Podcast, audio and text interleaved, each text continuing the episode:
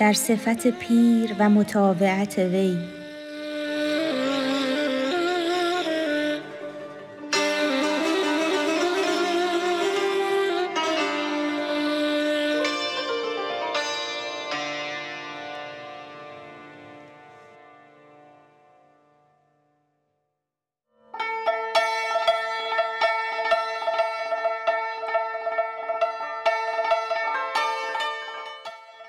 ای ضیاء الحق حسام الدین بگیر یک دو کاغذ برفزا در وصف پیر. گرچه جسم نازکت را زور نیست لیک بی خورشید ما را نور نیست.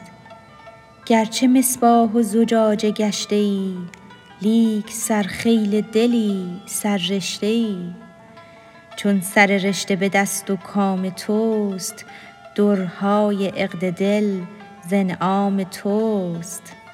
برنویس احوال پیر راه دان پیر را بگزین و عین راه دان پیر تابستان و خلقان تیر ماه خلق مانند شبند و پیر ماه کرده ام بخت جوان را نام پیر. کو ز حق پیر است. نه ایام پیر. او چنان پیر است کش آغاز نیست با چنان در یتیم انباز نیست. خود قوی تر می شود خمر کهن خاصه آن خمری که باشد من لدن. پیر را بگزین که بی پیر این سفر هست بس پرآفت و خوف و خطر. آن رهی که بارها تو رفته ای بی قلاوز اندر آن آشفته ای پس رهی را که ندیدستی تو هیچ هین مرو تنها ز رهبر سر مپیچ.